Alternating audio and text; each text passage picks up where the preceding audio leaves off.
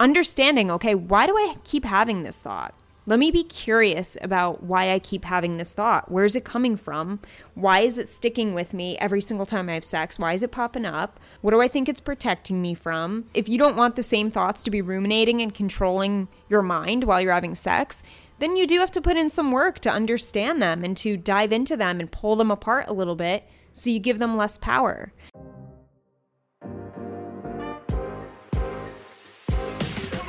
Welcome to What I Love About Sex, where some incredible guests and I, Steph Ganowski, will be bringing you the tools for improving your sex life with topics such as sex issues with your partner, sexual self confidence, premature ejaculation, sexual shame, masturbation, sharing your fetishes, orgasmic pleasure, and more.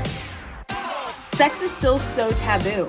And I personally believe that by improving our understanding and communication skills around sex, we can enhance our own self pleasure as well as deepening our long term romantic relationships. So listen in, try to stay open minded, and let's get started.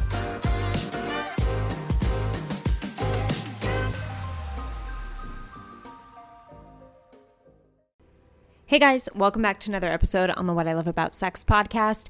In today's episode, we're going to be talking about how you can get out of your head during sex. This is such a common concern among guys, especially, and it usually comes in this vicious cycle of you getting in your head and you get in your head around dick related concerns and then um, more dick related concerns happen because you are so in your head. And it's once again this vicious cycle that affects a lot of guys. Um, because if you've ever struggled with a dick related concern, you are normal. You are in the majority of men, right? It happens at least occasionally. So, totally normal being in your head is pretty normal, but it's not something you want to live with consistently. You want to be present during sex, right? You want to feel good. You want to be in the moment. You want to be feeling pleasure. You want to be looking forward to it. You want it to be a good experience. So, I want to give you three steps I think you should take if you find yourself in your head consistently during sex. Step number one is listen to what your thoughts are actually saying. And this is important because so often when we hear negative thoughts, we tend to like brush them off and kind of get pissed at them. And it's this other voice that's like, all right, shut up. Like, stop thinking that. Stop. Fuck. And we kind of just, what we're doing is we're just pushing it to the side when we respond this way. It's not effective. It's not helping us to understand the thought at all or address it.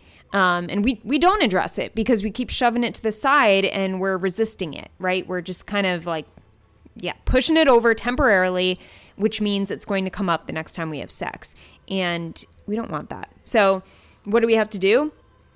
Step number one is listen to what your thoughts are actually saying. So, of course, in the moment, while you're fucking someone, you're not going to stop and be like, okay, wait, I had a thought. I need to listen to it and be be quiet. One second. Steph told me to think about this. Um, but you are just going to acknowledge it and put it to the side and knowing that you're going to come back to it later. So even just responding with an inner voice response of like, oh, that's interesting. I'll get back to that. Um, so that you can get back to the present moment. But in this sense, like when you're done having sex, you you want to remember what that thought was. You want to know what your consistent thoughts are because to understand them, you have to know them. You have to be familiar with them. So once you're familiar, step number two is understand why those thoughts are there. Right? So understanding why they're there is important because once you understand something, you can let it go it's kind of like closure in a relationship, right? Like once you understand why the person left you and how they really felt at that time, and you were so worried about how they felt, but now you know, so you can let them go. And it's like this weight is off your chest. It's the same thing here. This is kind of like your own closure, is understanding, okay, why do I keep having this thought? Let me be curious about why I keep having this thought. Where's it coming from? Why is it sticking with me every single time I have sex? Why is it popping up? Why do I think it's there? What do I think it's protecting me from? You know, and this is something you can do on your own while you're journaling because it takes work. It does. If you don't want the same thoughts to be ruminating and controlling your mind while you're having sex, then you do have to put in some work to understand them and to dive into them and pull them apart a little bit so you give them less power, right? And that may that might mean working with someone like me. Um, you you can always apply to work with me. the The description is always in the link of this show. It may mean talking to a friend, which I know most of you guys don't do. You don't talk to your your friends about this. It feels weird. It's unnatural. Um, maybe it's talking to your therapist about it. Um, maybe it's, like I said, journaling yourself or even doing a voice note to yourself just to help you talk it out and then listen back and maybe take some notes. So these are all effective ways to pull apart um, the thought that's ruminating in your mind and actually doing the work to break it down and understand where it's coming from. Um, and like I said, this takes work. It's normal for good sex to take a lot of work. And I know most people don't talk about this, but it's it's necessary. And you can't just have sex and then call it good or bad and never do the work to make the bad better. Um, and I think we we often get into this habit where it's like, oh, my sex life is terrible. Okay, why? There are many things that contribute to the why it's terrible or why it's non-existent or why it's disconnected you know, and you have to figure out why. And once you do and you do the work, you come out on the other side and you realize, oh, wow, all that time I didn't have to be struggling with that. All that time I didn't have to have this voice controlling my life sexually. Wow, I'm free. You know, it's it's such a different feeling when you put some work in. Um, all right, so number one was listen to what your thoughts are saying. Actually, listen. Don't yell at yourself. Just be curious about yourself. Number two is understand why those thoughts are there. Do the work to figure it out. Hire someone like me, hire a therapist, talk to a friend, do the journaling yourself. Just do the work. Number three is get clear on the thoughts you want in your head, the thoughts that you actually want right? Because right now, if you're having these thoughts you don't want that are pulling you out of the moment, Ask yourself, what thoughts do I want that would keep me in the moment? If the goal is to be in the moment, what can I think to get me more in the moment? Because pushing a thought to the side is not going to automatically put you in the moment.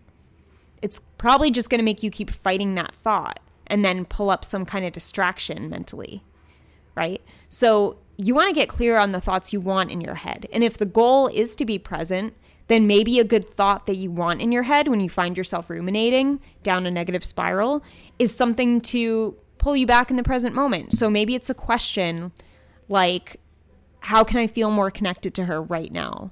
How can I connect to her right now? Right? That's a quick, easy question you can remember whenever you find yourself going down a negative spiral that pulls you back into a forward thinking of now your brain has to come up with an answer of connection where the end result is connection. And that's what you want, right? So I always say ask yourself good questions, get good answers. So if you can ask yourself questions like this during sex, like in the moment when you have a negative thought that's pulling you in the opposite direction, oh, you're not big enough for her. All right, catch that. We'll deal with that thought later. How can I be more connected with her right now?